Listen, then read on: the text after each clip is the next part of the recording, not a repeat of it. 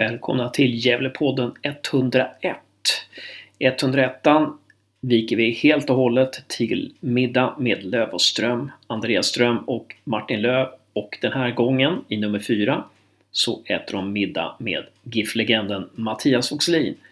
Mattias Wåxlin, han pratar om sin tid i Brage, sin tid som bandyspelare i Psyche, och han pratar också om skillnaden mellan Kenneth Rosén och Pelle Olsson, och han minns matchen, 4-3-matchen mellan Gefle IF och Malmö FF för sådär drygt 10 år sedan i Allsvenskan, när Gefle vände 0-3 till 4-3. Det vi kan säga mer om den, det är att i Geflepodden 102 kommer en intervju med Östers tränare Christian Järler, som spelade som vänsterback i Malmö FF under den matchen, 4-3-matchen eller 3-4-matchen med hans ögonsätt. Och Christian berättar om den matchen ur sitt perspektiv. Men det är alltså Geflepodden 102. Vi måste ju också säga att glädjande nog så vann Gefle IF sin andra 2-målseger det här året. Och det var mot samma motståndare, Norrby, på hemmaplan, Gavlevallen. Och det var den andra raka hemmasegen. Så att Gefle har vaknat nu på slutet. Tyvärr så kanske det är lite för sent, men det finns fortfarande en teoretisk chans, och det skulle ju vara kul om det lever åtminstone till sista hemmamatchen mot AFC United hemma. Vad heter de? AFC Eskilstuna kanske de heter nu för tiden. Ja, så den matchen ser vi fram emot. Men om mer att säga om matchen, ja, man måste ju säga att Melvin Mårtensson Almevid imponerade. 18-åringen gjorde väl sin första seriematch från start, vad jag kan påminna mig, och han var ju verkligen orädd idag. Ja, det här har vi ju ett sparkapital inför framtiden om vi får behålla honom. Det var verkligen roligt att se. Ja, grattis GIF, och med frodig mål och utan Adam Bergmark-Wiberg så lyckas vi vinna matchen. Det var verkligen starkt, och det var spel på slutet som var stabilt. Det var ju helt otroligt. Norrby matar på, men de skapar ju faktiskt ingenting. Ja, så det var glädjande. Och som sagt, nu är det dags för Middag med Löf och Ström.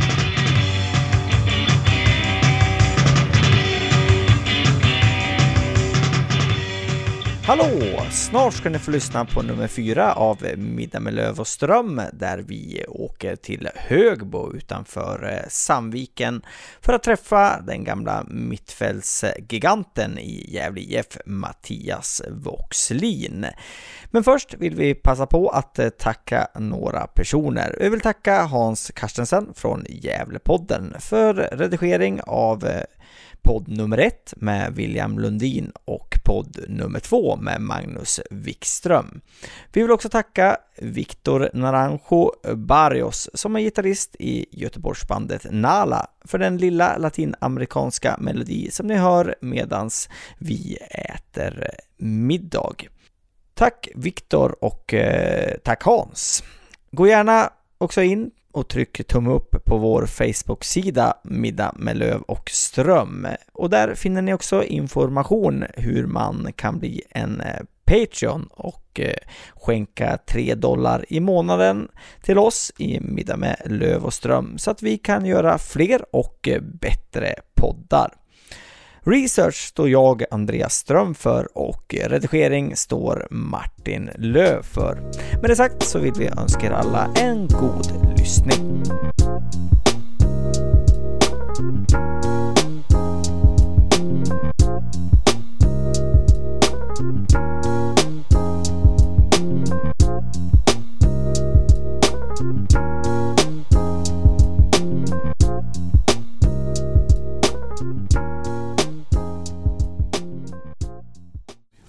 Ja, hej och välkommen till Middag med Löf och Ström nummer 4. Idag är vi på Högbo Brukshotell norr om Sandviken. Mitt namn är Andreas Ström, och med mig har jag som vanligt Martin Löf. Hallå Martin! Hallå! Och vi vill också hälsa Mattias Wåxlin hjärtligt välkomna till våran podd. Tack så mycket! Allt bra? Jättebra! Efter en god sopplunch så är det alldeles förträffligt. Precis, vi fick ju köra lite omvänd ordning nu eftersom vi käkade lunchbuffé här, så var vi och åt först. Så vad käkade vi, Martin? Kommer du ihåg? Ja, det var någon salladsbuffé. Det var en riktigt fin där. Jag hade ju förhoppning om att få äta Bernhardssons Wallenbergare på, eller ja, Wallenbergare på Bernhardssons kalv, men det var inte så. Men det var kalv i någon potatissallad här också. Så du fick lite av, smaka lite av Daniel Bernhardssons djur helt enkelt. Exakt. Ja, men det var riktigt gott, det var det. Det var hög standard, det märktes. Första frågan är lite sådär, när man googlar dig så ibland så stavar du med 2 T och ibland så stavar du med H. Hur stavar du, Mattias, egentligen? Ja, jag skriver alltid med T, TH. TH, ja. Ja. Okej. Då 2 T är fel.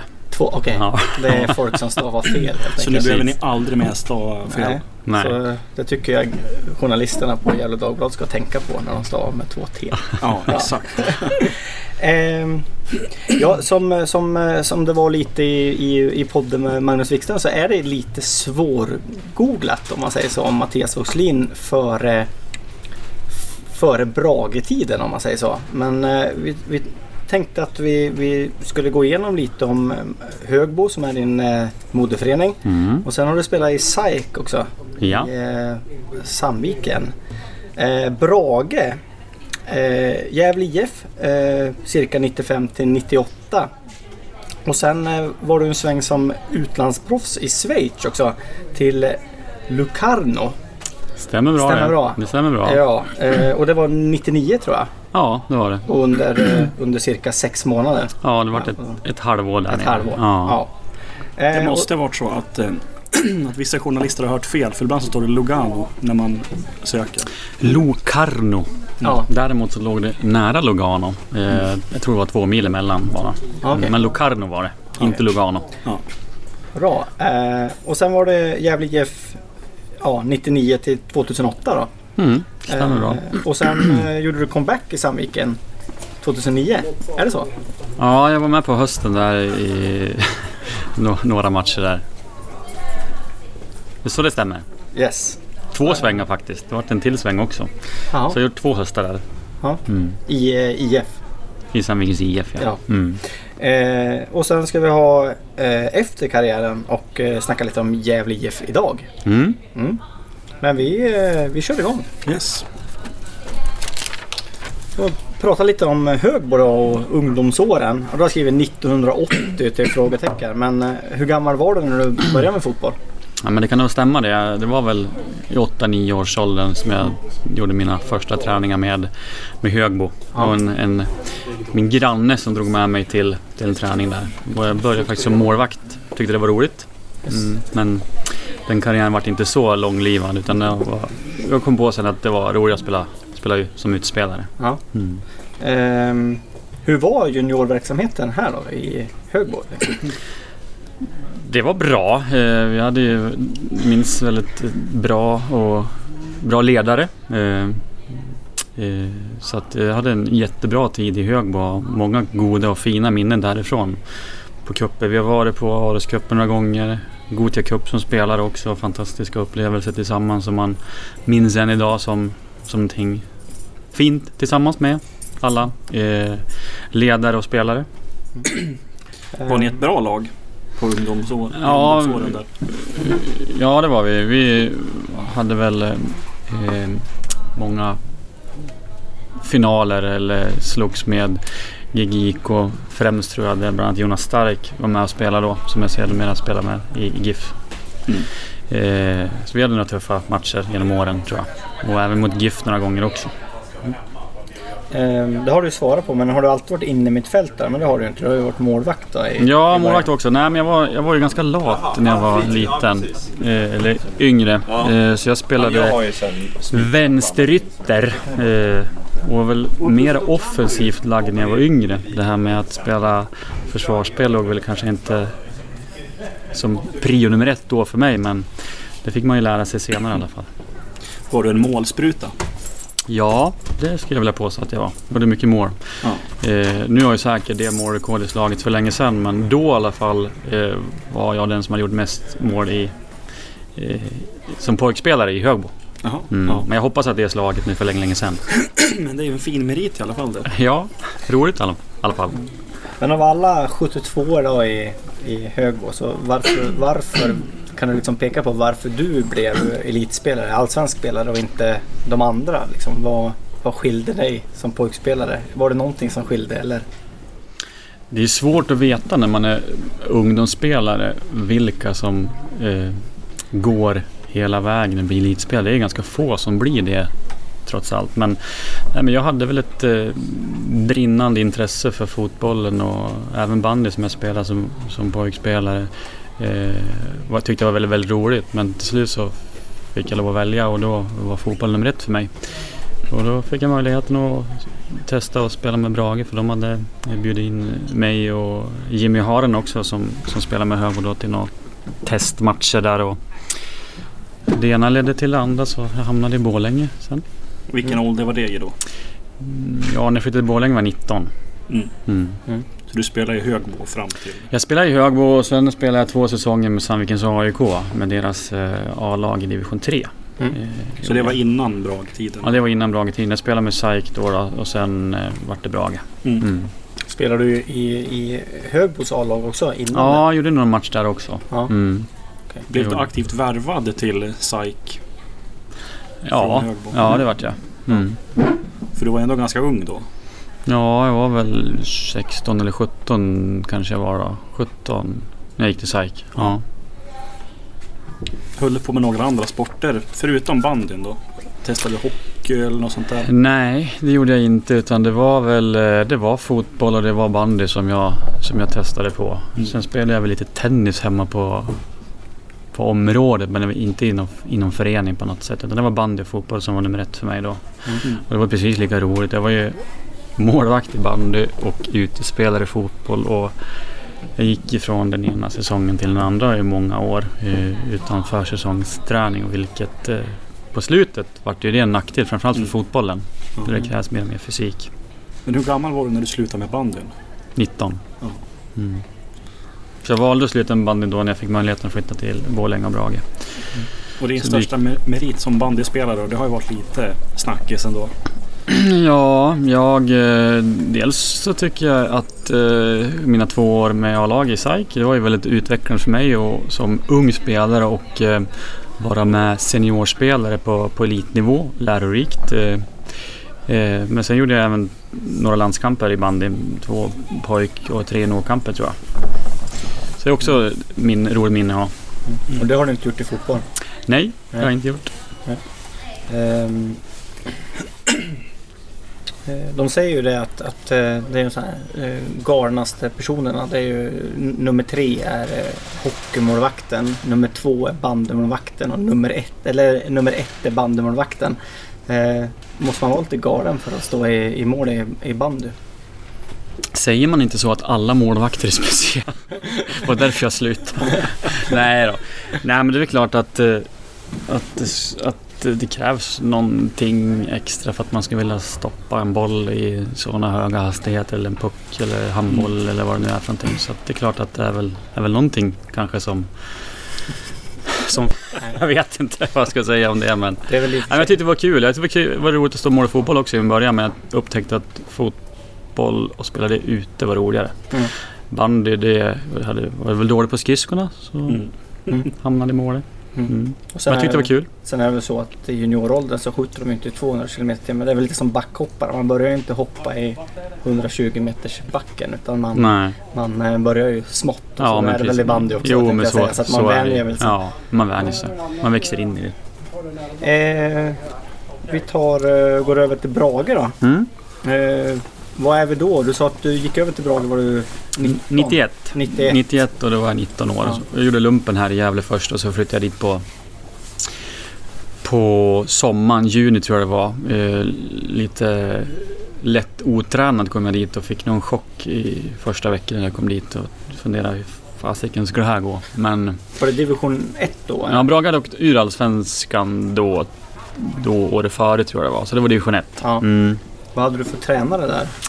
Kjell Pettersson hette han då, som var tränare där. Han hade varit i IFK Göteborg tidigare. Hur var han då? Ja, men en god organisatör var han väl. Ja. Jag minns inte så mycket hur han var egentligen på det sättet, men han var väl okej. Ja. Mm. Hur gick det för er det året, eller de åren? Ja, vi spelade 2 år i division 1 där, och sen gick vi väl upp i Allsvenskan 93. Alltså vi gick upp där 92, då blir det väl. Då var det ju uppdelat. Det var någonting som hette Kvalsvenskan, tror jag hette. Okej. Okay. Ja, så att det var 4 lag som gick upp, eller 3 lag som gick upp. Jag kommer inte ihåg exakt hur det var, men vi gick upp i alla fall i Allsvenskan 93. Mm. Men vi åkte ju med Dunderbrak också. Mm. Du var med och åkte ner då också. Mm. Ja. Mm.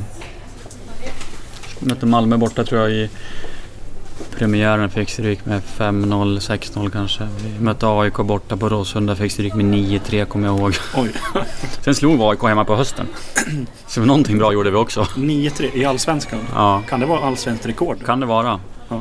Jag vet faktiskt inte, men det skulle kunna vara det. Det kanske är någonting för Jimmy Moreno. Kolla upp. Ja, precis. Statistikexperterna. Hur var det att flytta till en annan stad? Liksom? Flytta från lilla trygga Sandviken, alltså bort till Borlänge. Det är inte så långt. Nej, det är 10 mil och en timmes resväg. Ja. Jo, men det är klart att det är en omställning såklart. Jag har ju bott hemma innan med mamma. Mm. Och den tryggheten det innebar. Så det är klart att det var lite en omställning, men jag vet att jag packade min trunk med tvätt och åkte hem till mamma på helgen. Fick hon tvätta, och så hade jag en ren tvätt när jag kom tillbaka igen. I början var det så i alla fall. Praktiskt. Det var väldigt praktiskt. Mm. Ja. Men jag tror vi hoppar Brage. Ja. Det var lite kort om Brage, men ja. Dalkurd har ju kommit in och tagit över där, så att, vi hoppar över då till Gefle IF. 95-98. Och då undrar jag lite hur övergången från Brage till Gävle gick till då, liksom. Hade Gävle scoutat dig då och visste att du var Sandvikens kille och ville ha över dig? Ja, men det tror jag att de visste, att jag var från Sandviken. Eller det visste de ju såklart. Nej, men jag fick en fråga av Stefan Lundin, då var det, som var tränare där, om jag ville flytta hem till Gävle och spela med dem. Och jag hade min tjej i Sandviken, och de kunde fixa ett jobb där också, vilket inte Brage lyckades med, fast de försökte också, hade olika platser på dagis och skola där jag jobbade. Så det kändes det intressant att flytta hem igen. Och första året i GIF, och det var ju en omställning att komma från Brage, lite tuffare tag där tyckte jag, på träningar, och det smällde mer liksom, och mera kamp och tävling. I Gävle eller i Brage? Nej, i Brage. Okay. Så att jag kom till Gävle, och jag kommer ihåg första träningen. Jag var den här kamp, så drog jag lite i tröjan.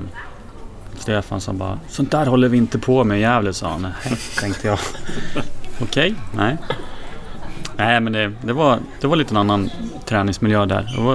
Men man vändes med det också. Mm. Hade liksom Gävle så här, hade de en idé de presenterade för dig, att vi ska gå upp? Ja, men det var väl intressant. Stefan presenterade det för mig då, och sikta på att bli ett topplag det året i division 1 och slåss om platserna och gå upp till Allsvenskan.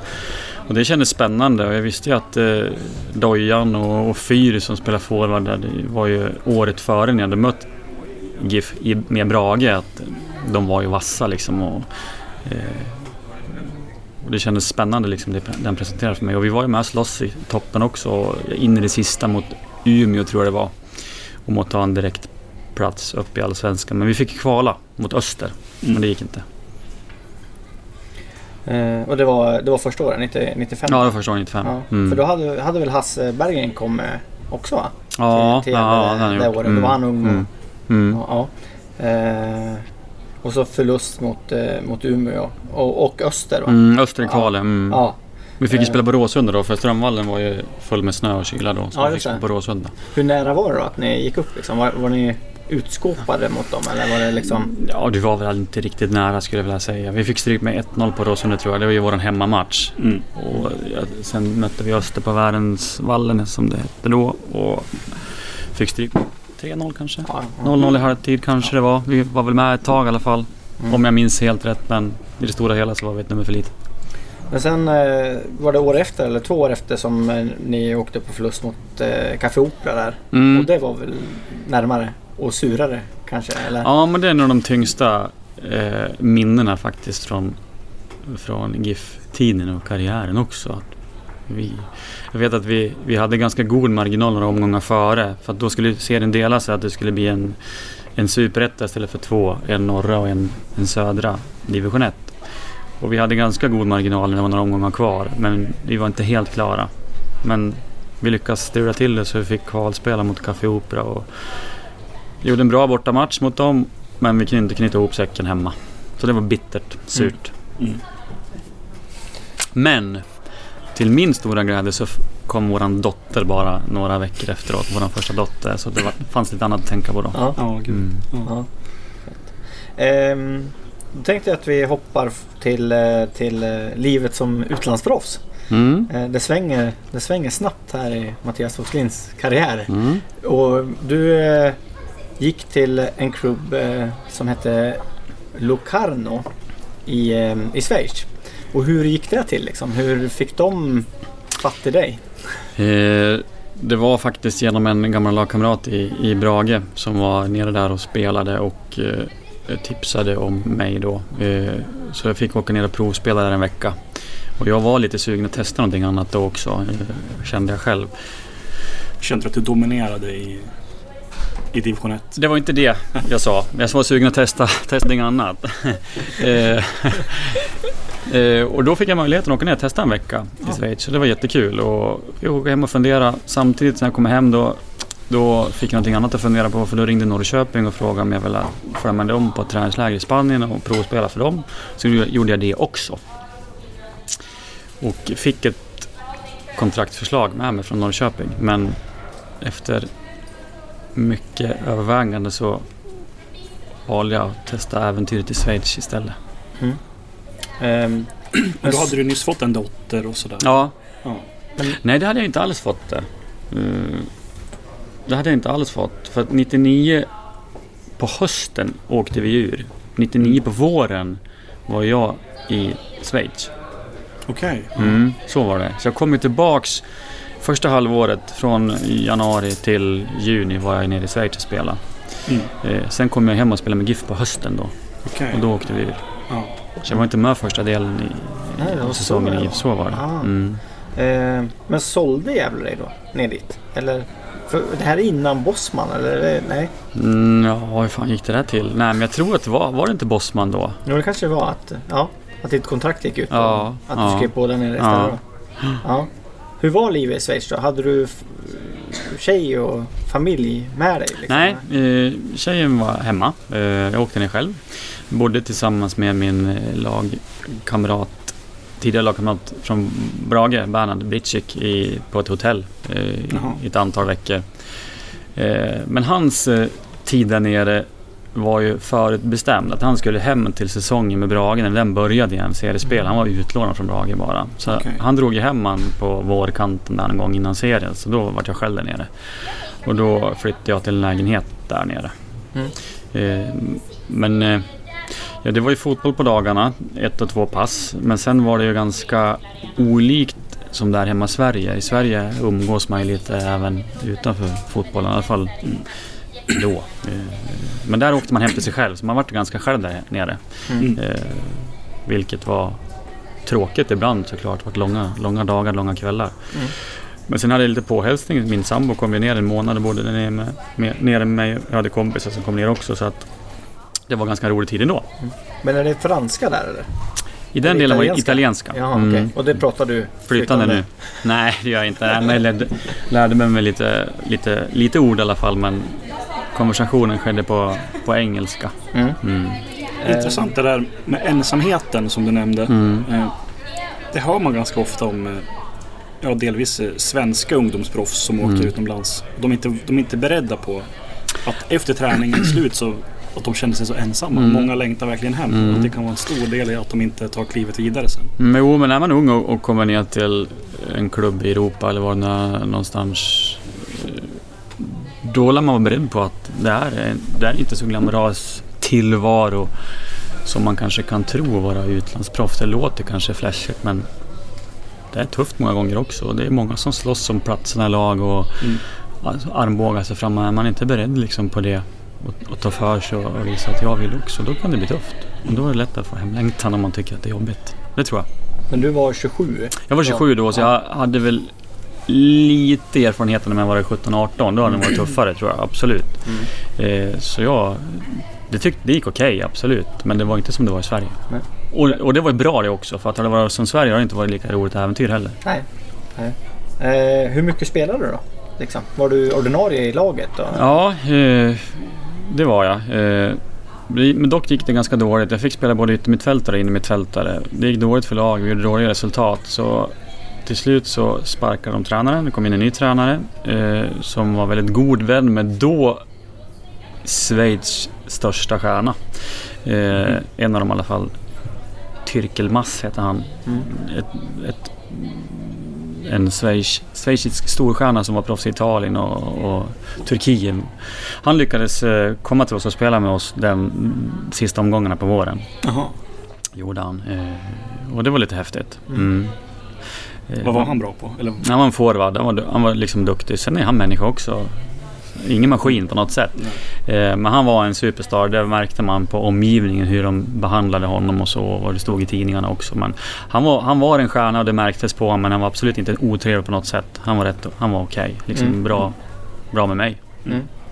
Hur kände du dig mottagen där annars? Ja, men det är lite som vi var inne på tidigare här med att det är en liten tuffare mentalitet. Att där slåss man för sitt kontrakt eller att man ska spela och man skjuter fast man kanske kan passa till någon kamrat mot bättre läge, utan man vill ta plats och ta för sig själv där. Och då armbågar man sig fram lite mer än vad man gör här i Sverige. Ganska stor kontrast till Gefle IF då.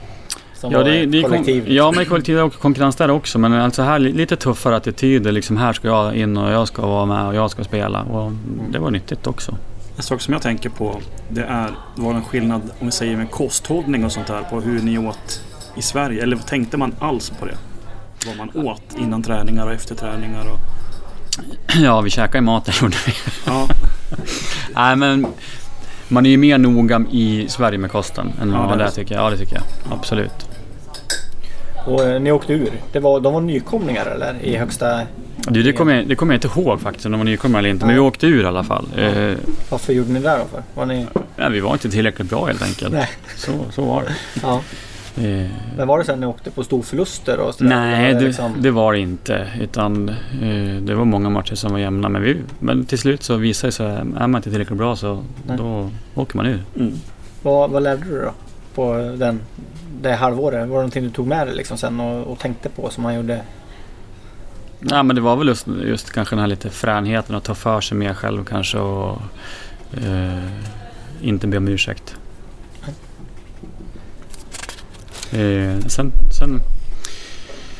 Sen hade jag bestämt mig ganska tidigt egentligen, fast jag inte berättade utåt sett att det blir bara ett halvår där. Sen vet inte jag om klubben vill ha förlängt det heller, det har jag ingen aning om.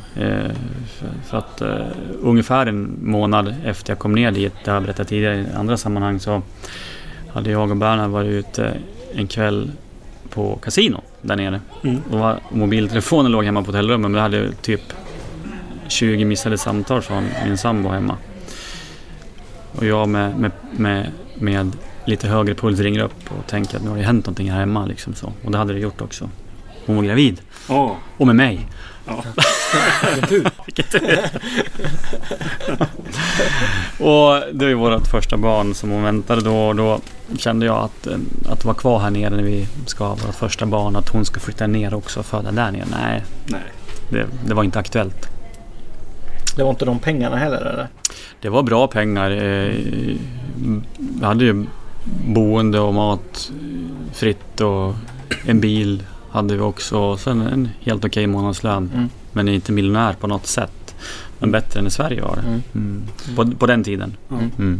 Men då kände du sen att nu tar jag min trunk med smutsvett och flyttar hem till Sverige. Ja, men flyttar jag hem igen, absolut. Jag ville bara ha ut mina sista pengar därifrån innan jag åkte. Men det var svårare än jag trodde, men jag fick dem till slut i alla fall. Jag tänkte att vi går över på Gefle IF. Ja, 99 eller 2000 åt 2008. Mm. Och det var det självklart att det skulle bli Gävle då efter igen liksom. Eller fanns det erbjudanden från andra och var Norrköping fortfarande intresserad eller?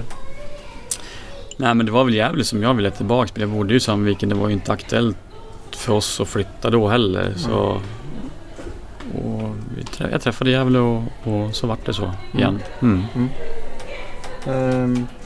Så här, du har ju haft Stefan Lundin och Kenneth Rosén och Pelle Olsson som tränare. Mm. Eller liksom likheter och olikheter liksom. Är Stefan Lundin och Pelle Olsson och de mer lika och Kenneth Rosén var på ett annat sätt? Ja, men så kan man säga. Det var en bra sammanfattning. Mm.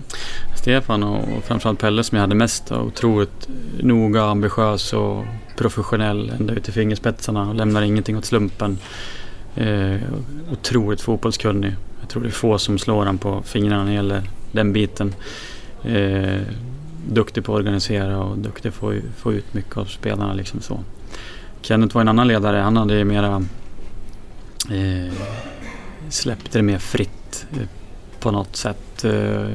Var med glädje och tjo och kim och alla ska må bra och lite aktiviteter på sidan om fotbollen också för att få upp gruppen och familjerna. Och hur viktigt är det, tror du? Var rätt och var fel? Ja, jo, men det är klart att det är viktigt. Vi var ju en stormansspelare som hade haft Pelle under en lång tid med den tryggheten innebar och spela försvarsspel, vi visste vad vi skulle göra liksom, och med Kenneths sätt att vara då, så kanske det har varit en bra kombination då, det året när han kom och vi gick upp då också. Mm. Ja, jag vet, Magnus Wikström förklarade väl lite som att det kanske var perfekt att Kenneth kom in då när han kom. För att ni var bra organiserade om man säger så, och Pelle hade gjort sitt jobb och så kom han in och så blev det kanske lite mer fritt och glädje och att det då gjorde att ni liksom kom ihop er väldigt bra den säsongen och sen gick upp. Men jag tror att det var en bra kombination faktiskt av det. Jag kan hålla med Magnus om det han säger också, att vi under många år hade varit ett bra kollektiv och bra organiserade, så Kenneth kom som en frisk fläkt och släppte loss liksom och de bra rätt tid liksom så. År 2000 så vann ni ju division 2 överlägset och ni blev klar för Superettan då istället för mot Café Opera. Och, ja, vad gjorde att ni lyckades liksom? Ja, men det tycker jag Pelle visar sin skicklighet som tränare, där han implementerade ett nytt spelsätt för oss där vi spelar 4-3-1-2 med fokus på att få mer spelare i anfallsspelare. Det hade en tre centrala mittfältare, alltså en offensiv mittfältare framför där som skulle hjälpa forwards och det visade sig vara lyckat och då fick jag den rollen att spela framför mittfältarna och det var roligt, förbannat roligt. Ja, alltså det var ju lite mer utrymme i division 2 liksom, och hur den är, men det är sämre lag där. Så får man väl att säga att det är så. Och vi straffar i många lag liksom, och var duktiga liksom under året. En liten trevande start hade vi, men sen var vi ganska överlägsna tycker jag den serien. Vi gjorde mycket mål. Suran gjorde mycket mål. Jag gjorde mycket mål, mycket assist i den rollen, så att ja, det var en rolig säsong. Vi vann väldigt mycket och så tog vi steget upp också och slog ut BP i kvalet i Superettan. Mm. Om du lägger ihop de här alla Gävleåren då, enligt ditt tycke, vem är den bästa spelare att spela med i Gävle IF? Det är många spelare som är duktiga, många olika egenskaper också. Jag skulle väl nämna flera, men jag tycker René Makondele var en fantastisk spelare. Han kom från Djurgården med kanske lite stukat självförtroende och hade väl kanske inte så stark inledning i GIF, men sen var han med på någon landslagsläger och kom tillbaka som en ny människa och ny spelare var otroligt värdefull för GIF. Han spelade i vänster ytter mittfältare och jag spelade i vänster inne mittfältare, så vi hade liksom relationer med varandra.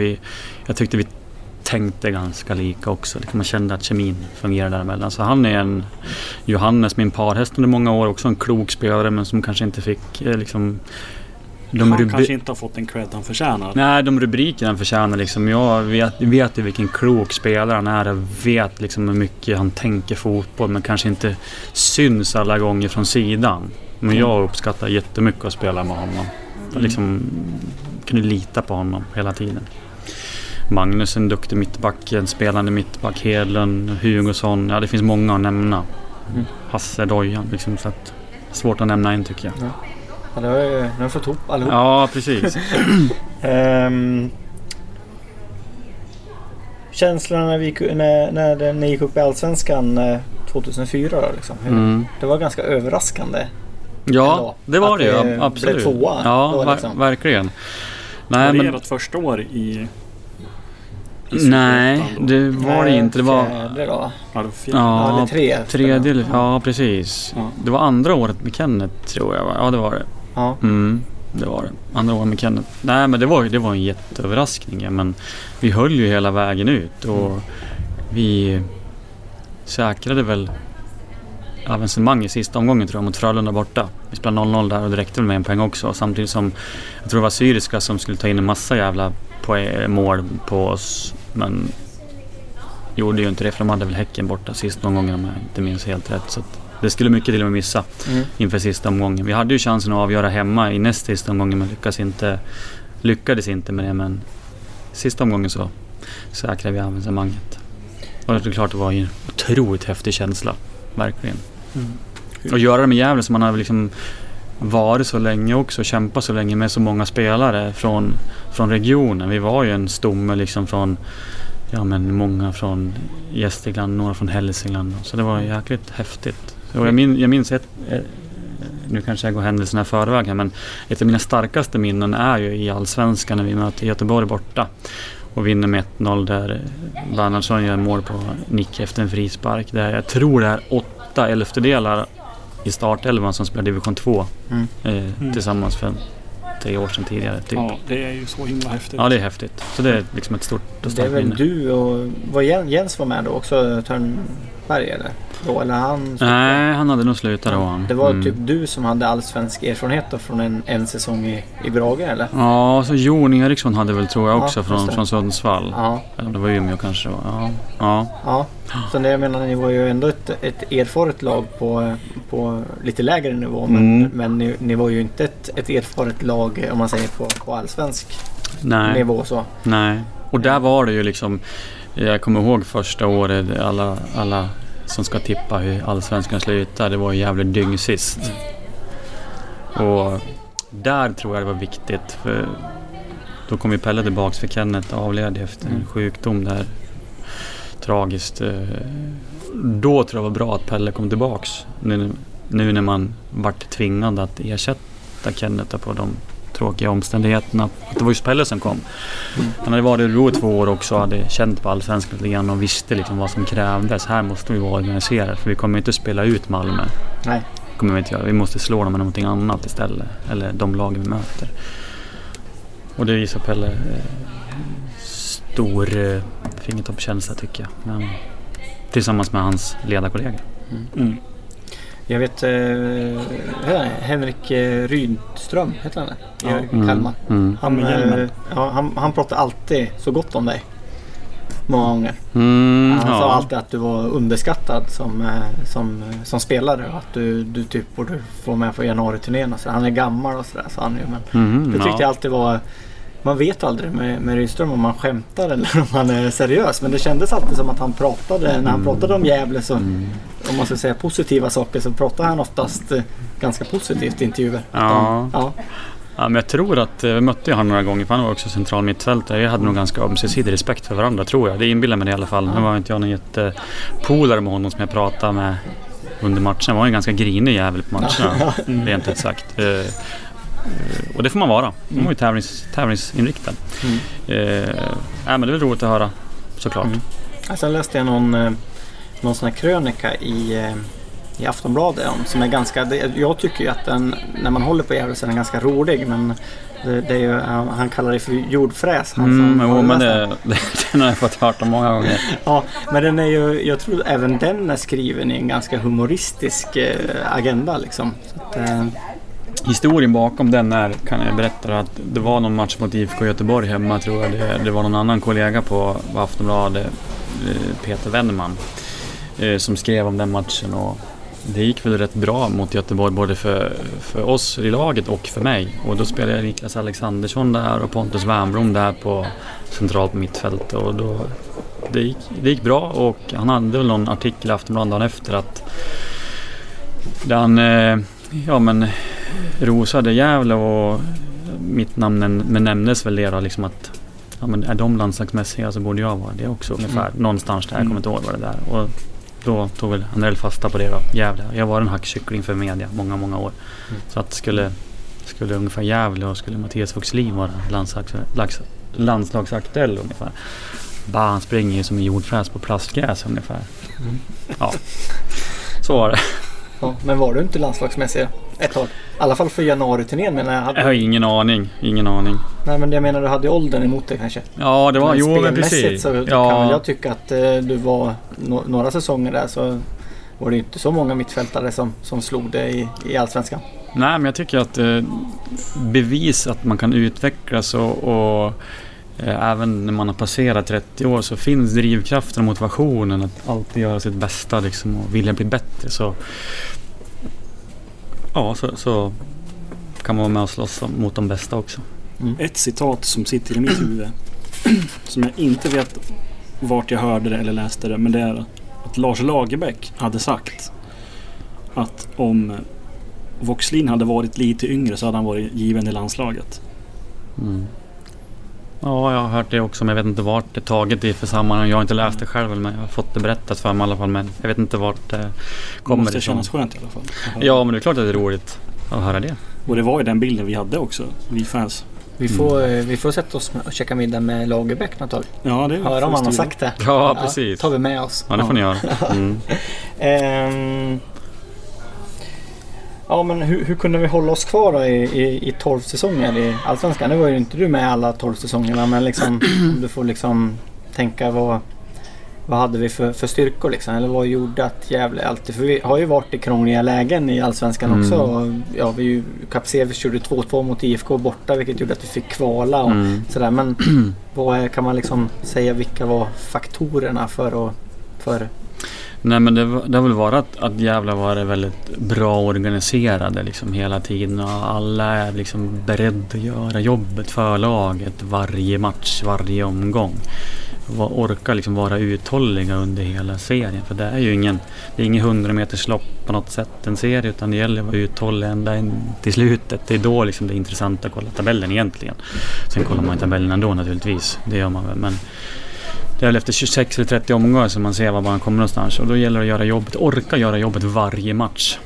Och en god organisation har bidragit till det liksom, att man har gett sig själva chansen i match efter match, eller många matcher i alla fall, att ta poäng och vinna genom sin goda organisation, tror jag. Vi har lite... Jag sticker in med lite fansfrågor ibland också som vi har fått till oss. Och Erik Stefansson, Gävles gamla slow, han tar upp Malmö-matchen och dina 3 mål där, och att ni vände och vann med 4-3. Och han undrar hur bra självförtroende du hade efter den matchen. Jag somnade med leende upp till öronen. Jag gjorde den allihopa som var med på den matchen, som såg den matchen också. För det var väl ingen som trodde att vi skulle vända när vi låg under med 3-0 i halvtid. Det var det... Ja, vi var väl inte nöjda direkt med första halvleken. Men jag vet att vi sa i halvtid att vi skulle gå ut och göra en bättre figur, eller en bättre analys, så vi kan ha någonting att ta med oss inför fortsättningen i alla fall. Men att det skulle bli så bra som det blev, att vi skulle vända, det var ju ingen som hade trott det. Men vi fick en reducering i 52 minuten eller någonting sånt där, och kände lite, fick lite energi av det, och så var det 3-2 inte alls långt efter. Och då var det liksom, wow, det här nu har vi liksom, man kände på Malmö-spelarna också, gått lätt i första halvlek, vad fan är det som händer? Och så ska man de liksom ställa om bara så här också, och det gick inte för dem, och vi hade jävla flow och energi i lager. Och jag tror det är Suran som gör 3-3 och sen får vi straff när det är 7-8 minuter kvar, tror jag, eller någonting sånt där. Och det var ju liksom pricken över i att vända det. Jag kommer ihåg, jag såg den matchen på tv tyvärr, men då zoomar de alltid in Sören Åkerby, för han tränar Malmö. Och när han reste på sig från bänken, då visste man att nu är de oroliga. Det var väl efter 3-2 målet, tror jag. Och jag får faktiskt tacka Hugo där också. För Daniel Andersson skulle slå frispark nära mittcirkel, nära mitten. Det är Hugo ska ut och plocka den, men han går i totalt bom där. Ja, det kommer jag ihåg. Ja, hänger riktigt tvätt. Alltså bollen seglar in över honom. Det var till 3-0. 2-0, då har man inte råd att slappna av på något sätt. 3-0. Ganska bekväm ledning, 45 minuter kvar. Nu går vi ut och spelar av den här halvleken, så åker vi hem till Skåne med 3 poäng igen.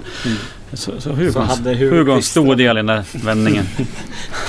Hade han klistren, då hade han aldrig. Nej, precis. De armen var mer noggranna. Ja.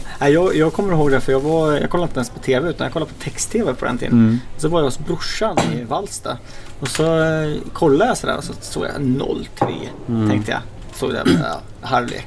Det är ingen idé, tänkte jag. Och så skulle jag åka hem och säga, fan, jag måste gå och kolla. Och det kanske gjorde något röstmål i alla fall. Och så slår jag på så.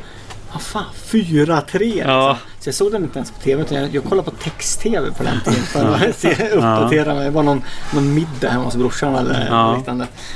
Ja, nej, det var ju fantastiskt. Otroligt häftig match. Och det är ju naturligtvis ett minne för livet, såklart.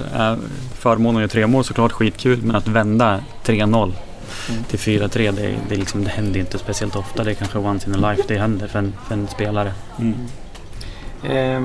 Så fick jag den här Voxlinskrönan då, berättad för mig, den här att om ni delar upp 2 spel och så fick du en väst under träning, så kunde du säga grattis gula. Är det sant? Ja, jag kan inte dementera i alla fall, men jag tror inte jag var ensam och skoja till det lite så. Lite roligt, det ska vara lite högt i tak. Ja. Ja, sen jag är ju otroligt imponerad av dig, hur du var som fotbollsspelare och vilka, att du kunde liksom axla olika roller. Alltså du var ju, vad ska man säga, en tvåvägsspelare. Ja, där du kunde slå en kanonpassning, du kunde ju mål, men du kunde också vara den där lilla lite elaka spelaren som gav lite tjuvnyp och var lite jävlig mot dina motståndare också.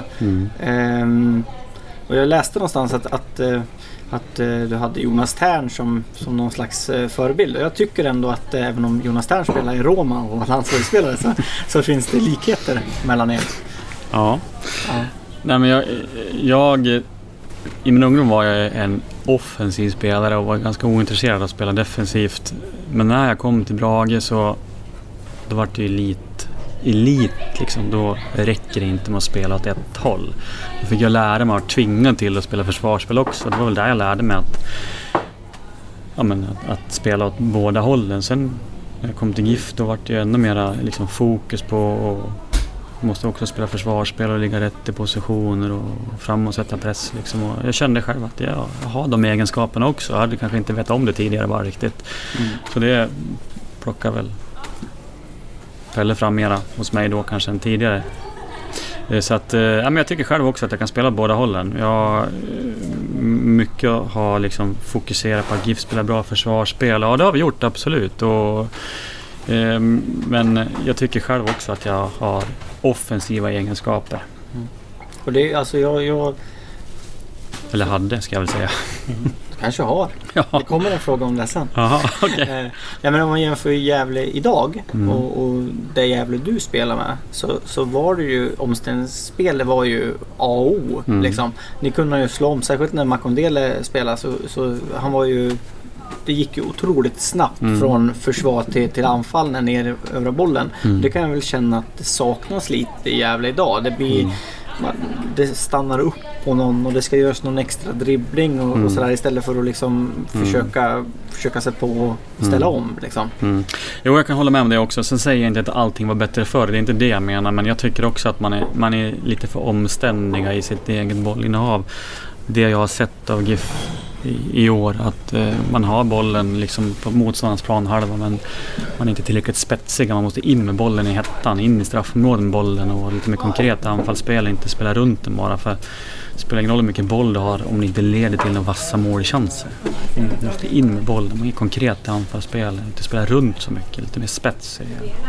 Jag hade ju en fråga från Voxa72 också, det är ju roligt, nicket på svenska fans. Och han, eller hon, undrade om hur du tror att Gefle IF anno 2007 hade, hur det hade funkat i Allsvenskan idag om ni spelade så. Oj, det är svårt att säga, verkligen. Ja, men vi hade en liten, jag tycker vi hade en bättre organisation då än vad man har idag, tycker jag. Men sen spelet utvecklas och spelarna blir bättre. Jag menar, allting var inte bättre förr på något sätt. Det är inte så, det är inte det jag menar. Det är alltid svårt att säga, svårt att jämföra, tycker jag. Mm. Jag brukar jämföra lite med när Assyriska var uppe i Allsvenskan en säsong. Mm. Så de gick upp och så bestämde de att de skulle fortsätta med sitt spel. Och de spelade ju då ett väldigt, väldigt bollskickligt spel med hålla bollen och så. Mm. Och de åkte ut direkt. För jag menar, Gävle anpassas ju ändå till Allsvenskan. Att man förstod att ska vi klara det här med den här budgeten som vi har och den spelartruppen, så är vi tvungna att parkera bussen ibland helt enkelt och sen försöka kontra in det. Jag vet inte. Lite samma grej har väl Dalkurd gjort i år också. De fortsätter väl med sitt spel, men det funkar inte. Jag tycker att jag har sett någon match, jag tycker att det är lite från och till faktiskt på dem, för att de har nog fått anpassa sig under säsongen lite, för att jag menar, ligger man sist i Allsvenskan och vill uppåt så är man ju tvungen att anpassa sig. Så att, ja. Det var en liten parentes. Nej, men det är häftigt med till exempel Östersund som har ganska passningsorienterad men ändå spets i det hela. Liksom en bredd att attackera ändå, liksom med tillfällighet, tycker jag. Det finns inget självändamål att ha bollen i lag och spela liksom possession om det inte leder till någonting. Apropå Östersund, jag kommer ihåg jag och några kompisar satt på upptaktsträffen till Allsvenskan när ÖFK hade gått upp precis. Och det hade ju Mittmedia någon sändning där. Det var Gefle IFs representanter och så var det Sundsvall och Östersund. Hade någon en egen upptakt där. Ursäkta. Men då så kommer jag ihåg att Östersund var så kaxiga. Inför sitt första år så sa de att vi går ut lite försiktigt och tippar topp 8 i alla fall. Och vi satt där i soffan och skrattade åt dem. Här kommer de att tro att de ska direkt gå upp på en topp 8-plats eller högre. Men det visar sig att de var inte fel ute. De klarar ju verkligen av det. Ja. Men jag brukar säga imponerande. Jag brukar säga det. Alltså hela Östersunds, att man sålde Barrow till England när han var med och spelade i division 1 tror jag. Det var när de spelade Superettan för 22 miljoner till Swansea. Jag tror att det betydde otroligt mycket att de fick in de 22 miljonerna precis där.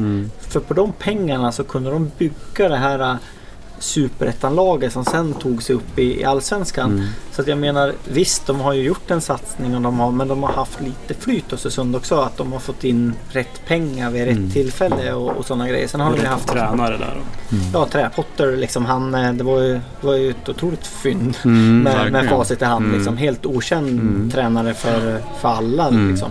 Så att, ja, häftigt. Häftig resa. Ja, det. Jag tänkte också fråga om vi nämnde att du var provtränare med Norrköping där. Finns det fler klubbar som har liksom anmält intresse under åren liksom, men du har tackat nej av att du trivs så bra här hemma och sådär liksom? Jo, men det finns någon klubb till som har visat intresse, men det har aldrig blivit något konkret utav det. Ja. Kan du nämna namnen på de klubbarna nu i efterhand, eller är det sådär hemligt? Ja, nej, Degerfors, när de var allsvenskan med Västerås, SK. Ja. Fast då låg inte de allsvenskan, då var det ju förnätt. Ja. Men det har liksom inte varit aktuellt? Nej, det har trivs bra. Jag trivs bra jävla också. Ja. Så att, Det hade varit om Liverpool kom och frågade då. Ja, precis. Då var det svårt att tacka nej. Ja, slutet på din karriär. Jävlar, har vi kommit dit? Ja, jag hade faktiskt... Nej, men det var den som Erik Stefansson frågade. Det var jag inne på, det här med andra klubbar och större. Jag vet inte om Degerfors och VSK är större, men Norrköping är ju det i alla fall. Så att, det var ju svar på den. Så då kan vi gå över till efter karriären. Ja, men när det slutade, det var på grund av skadeproblem då, som du kände att det var dags? Och... Ja, men jag hade ju varit ganska förskonad från allvarliga skador under min karriär. Jag har haft något ledband, men jag, vem har inte det liksom under, när man spelar fotboll? Och det har inte varit något problem, lite ryggproblem, men det har ju liksom haft en god hjälp av Johan Holmström som har varit GIF i många, många år och tagit hand om alla spelare och mig på ett väldigt, väldigt bra sätt. Han är väl den som har känt min kropp mer, mest efter Linda, min sambo. Han kanske till och med mer. Nej, men sen sista året så fick jag känningar i baksidan och i sedermera så visade att det var en inflammation i sittbensknölen som gjorde att jag kände att, och det släppte inte riktigt. Jag fick någon kortisonspruta som det var ett bra tillfälle, men det kom tillbaka så jag kände liksom att jag var inte där jag ville vara riktigt, och det var jobbigt mentalt att känna det att det finns mer att ta, men jag är inte där riktigt. Och nej, ska jag vara med då ska jag kunna leverera det jag vill, inte på 100%. Ja, det ska vara 100%, inte på 85-90%, för det räcker för att man ska känna att man inte bidrar fullt ut som man vill göra. Mentalt påfrestande var det. Jag har säkert kunnat fortsätta ett år till och hängt i, men nej, det var inte aktuellt att göra det. Ja, jag kommer ihåg jag vet inte om det är den säsongen som säsongen efter 2009 eller 2010 vi håller på och åker ur och gör 2-2 borta mot IFK i sista omgången. Men jag kommer ihåg när du och Thomas slutade, jag vet inte om det var någon mer som slutade, eller var det ni två? Ja, Rival slutade också tror jag. Rival också, ja, 08. Ja. Och då kändes det ju väldigt tungt efter, som fan. Man tänkte så här, hur ska de kunna ersätta Wåxlin liksom? Ja, man trodde ju liksom, nu kanske... Och så kände man ju med jävla att det var lite lånad tid, kände man ibland. Och då kändes det ju tungt, men man lyckas ju hålla sig kvar i alla fall. Och jag säger, oavsett om det är på en arbetsplats eller ett idrottslag, att någon slutar. Men ingen är oersättlig, det kommer nya spelare liksom hela tiden också. Så att, men vem var det som tog över din roll där på mittfältet? Var det Chipsa som kom in då? Eller hade du spelat med? Ja, Chipsa var väl där då. Ja, jag spelade lite grann med Chipsa. Sen kom väl Falsetas också där, tror jag. Vet inte vilket år han kom. Var det efter det? Var det år efter? Ja, jag tror han kom 09 kanske. Ja. Och då gjorde det bra, får man ju säga. Ja, Falsetas gillar jag faktiskt verkligen. Jag tycker han är duktig. Riv och slitig och bra passningsspelare och tuff i duellspel också. Frölunda som moderförening, ska vi nämna. Det är en jobbarkompis. Högsbo till och med. Ja, vad sa du? Högsbo. Är han ifrån? Är från Högsbo? Ja. Ja, du är från Högsbo och Högsbo. Ja, precis. Ja. Så knyter vi ihop säcken. Ja, vi gör det. Jag har bott i Högsbo. Ja, precis. När jag flyttat till Göteborg. Jag har 3 frågor här från... Nu, det här är ju Bob Hunds piprök. Bob Hunds piprök? Ja, precis. Piprök. Nicket på forumet. Precis. Vad ser du tillbaka med mest glädje från karriären?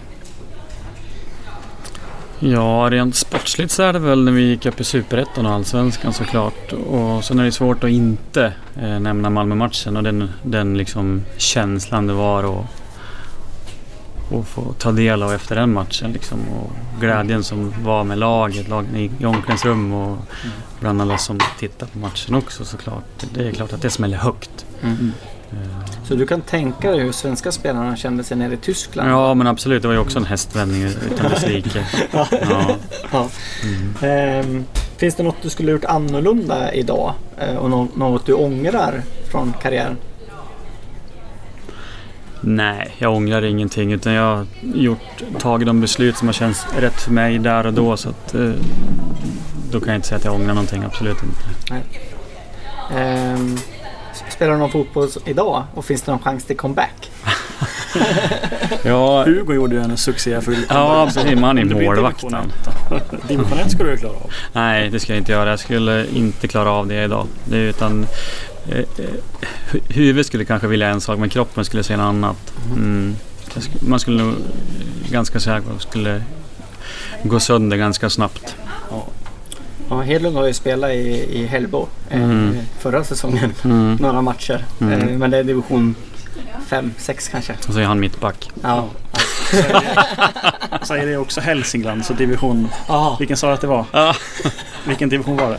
6 kanske 5. Det motsvarar typ division 9 i Gästrikland. Okay. Ja. Då kan inte du åka upp till Söderhamn och med det. Men faktum är att det var nära förra året, för då tränade jag med Högbos A-lag en gång, kanske 2 gånger, för de tränade efter våra träningar då med flicklaget. Då hade de någon lite spelare kort och då skulle jag faktiskt få vara med och spela en match, men då strulade det med någon papper. Det gick inte att lösa med på pappersvägen. Så då var det nära. Hur vass var du på den träningen? Jag var ganska vass tycker jag. Men jag var trött och fick ont. Vad gör du idag? Ja, idag fotbollsmässigt så är jag ledare för våran yngsta dotter Stinas lag i Högbo flickor 03-04 som tar ganska mycket tid. Tränar väl 3 gånger i veckan under säsong och match. Nu har vi uppehåll just nu. Sen har jag varit med och startat upp 2 stycken paddelbanor här i Högbo tillsammans med 2 kollegor, Jonas Andersson och Tony Johannesson, som har drivit projekt under 1,5 års tid, och i våras nu var det klart och invigningen skedde i våras, så det har också tagit väldigt mycket tid, men det har varit jättekul och fått bra snurr på det här också har vi fått verkligen, så det ger energi verkligen. Annars jobbar jag på industriprofil som säljare i Gävle, ett företag som jobbar med arbetskläder, profilkläder och produktmedia eller presentreklam mot företag i Gävle med omnöjd. Trivs jättebra. Kontakt med Gävle IF då? Ja, den är ju mindre nu idag, för att jag menar ju längre tid det var sedan det slutade, desto mer längre ifrån klubben kommer det ju såklart. Men, och det är Lanto som är kvar som spelare, som jag till och med spelar med där idag. Sen är det väl några människor i föreningen som jag stöter på ibland. Ja. Ni brukar sitta ihop av gamla spelare? Ja, vi har ju några platser på läktaren där, så då sitter vi ihop där. Kommer jag tror att sätta dig och Bernhardsson ihop, kanske Hedlund. Ja, precis, det kan stämma. Yes. Jag har några lyssnarfrågor här. En är, om du skulle kunna tänka dig att ha något uppdrag i GIF i framtiden? Inte som det är just nu. Nu har jag fullt upp med min som ledare i flicklaget. Det upptar min tid, och så mitt engagemang för vårt företag med padden också. Så det är fullt tillräckligt. Sen har jag en sambo och en äldre dotter också som jag vill ge tid av. Så inte i dagsläget, inte aktuellt. Nej. Så har vi en till fråga här. Hur känns det att Pelle tränar SIF? Jo, men det är roligt tycker jag. Absolut. Och det är helt rätt för SCF tror jag, som har varit väldigt duktig utanför linjerna under många år med god ekonomi och bra socialt engagemang har de också, och så får in en tränare som har varit med väldigt lång tid med mycket erfarenhet och stor kompetens. Så jag tror det finns goda förutsättningar för SIF i framtiden. Sen säger jag inte att de tidigare tränarna var dåliga på något sätt, det är inte det jag säger, men nu det blir ju en nivå till med någon som har den erfarenheten. Ja, man har en stor erfarenhet. Pelle är liksom en duktig tränare och varit med länge och vet vad som krävs. Och även roller som sportchef har jag också så att jag tror bagage. Ja. Då ska vi se, vad har vi mer? Om du kollar på dagens GIF, följer du dagens GIF någonting? Ja, inte så mycket som jag skulle vilja göra kanske. Nej, men frågan här var ju varför de har hamnat där de är. Om du har någon. Jag har en väldigt stor omsättning på spelare och det var de senaste åren. Verkligen. Och så det var det in och ut med spelare hela tiden. Men förra året kom Poja in i ett kritiskt läge och tog in 5-6 nya spelare som han plockade mer eller mindre, och alla försvann utom Kraljeva som är kvar. Och så ny tränare, och så gick inte det bra, så byter man tränare igen. Så att det har hänt väldigt mycket i Gävle, både innanför linjerna och utanför linjerna. Dålig kontinuitet. Under några år nu. Och det som har varit Gävles styrka tidigare med kontinuitet, det har ju inte funnits där idag. Nej. Sen kan ju inte allting vara för evigt heller, utan att det kommer bytas folk, det är helt naturligt. Men det har hänt väldigt mycket på kort tid, så kan man säga. Och det är väl kanske en bidragande orsak. Ja. Och om du som har varit med då i division 2 och division 1 och med Gävle IF, och jag undrar om man nu, vi kan ju klara oss kvar i år, men läget ser ju lite ansträngt ut om man säger så. Man är tvungen att kanske vinna två nästa matcherna i alla fall för att hamna, gå uppåt. Men om man skulle hamna i division 1 liksom, hur ser det ut organisatoriskt liksom? Hur såg det ut då på den tiden när den låg i division 1? Jag tänker på kansliet och sådär. Ja, det återstår väl att säga. En del blir väl att nu är ju spelarna professionella och lever på fotbollen och kan träna på dagtid. Det tror jag inte att man har möjlighet att göra när man går ner och spelar i division 1, utan då lär de nog kanske träna på eftermiddagen eller tidiga kvällen då. Ekonomiskt så är det väl ett stort tapp från Superettan till division 1. Så där är en stor del, tror jag. Sen hur man organiserar sig på kansliet, det vet jag faktiskt inte hur det ser ut. Men det är väl den största skillnaden, tror jag. Ja, men sen rent publikmässigt, för att alltså, på den tiden då du spelade i Gävle så var det ju ändå, ja, i Allsvenskan så var det väl 3,000-4,000 på matcherna i alla fall, och nu är det ju lite över 1,000 personer och det är väl allmänt känt kanske att Gävlepubliken är lite även på hockeyn och sådär, att man går inte man ur huset liksom. Men vad tror du man måste göra för att vända publikmässiga trenden och liksom skaffa ett större intresse för Gävlighet? Ja, men det är en utmaning. Jag tror så här, när vi gick upp på Allsvenskan då var man så nyfiken på produkten Allsvenskan. Man hade inte haft det på 20 år. Vad var det? 82. Ja, men drygt 20 år. Man var ju nyfiken på det. Det var liksom något nytt för Gävleborna eller med omnejd. Så då hade man lite gratis i början, såklart. Sen går det inte att komma ifrån heller, tror jag, att det är ganska bekvämt. Alla matcher tv sänds idag. Du kan, när det är lite grått väder ute och det är lite bistert ute, jag sätter mig i soffan och tittar med en kopp kaffe och en filt över mig ställe och tittar på tv. Speciellt när arenan flyttades upp till Sätra, tror jag. Ja, det är kanske också en bidragande orsak, jag vet inte, men det var väldigt många som cyklade och det var en speciell grej. Sen var det ändå nödvändigt att göra en ny arena. Ja. Det var det trots allt. Så att man har en utmaning där. Sen är man med i toppen i division 1 eller Superettan, då kommer folk att komma, det är jag helt övertygad om. Jag vet ju när vi gick upp i Allsvenskan, det var ju mycket folk under hela det året. Och jag vet att vi spelade mot Häcken hemma då, någon slags seriefinal där på hösten. Då tror jag det var 4,500 liksom. Så att är man med toppen så kommer publiken också. Men det är väl i motgång man behöver dem som mest egentligen. Ja, det börjar bli dags att runda av. Nu börjar det komma lite folk hit in till loungen. Så att vi vill tacka Mattias Wåxlin. Ja, jättestort tack för att du tog dig tid den här vackra lördagen i Högbo.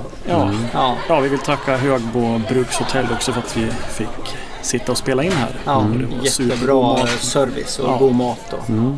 Vad roligt. Kan vi rekommendera våra lyssnare att ta bilen och åka hit. Tack så mycket själva, jättekul. Ja, tack. Ja, som de allra flesta av er vet så har vi i podden Middag med Löf och Ström ett välgörenhetsprojekt som vi kallar för Signa bollen, där varje spelare som deltar skriver sin autograf på en matchboll som har skänkts av Gefle IF och som sedan kommer att auktioneras ut på Tradera. Och de pengar vi får in för den kommer oavkortat att gå till forskningen mot bröstcancer. Man kan också sätta in valfritt belopp på Cancerfondens bankgiro 90 19 86-0 eller swisha till Bröstcancerförbundet på 90 05 919.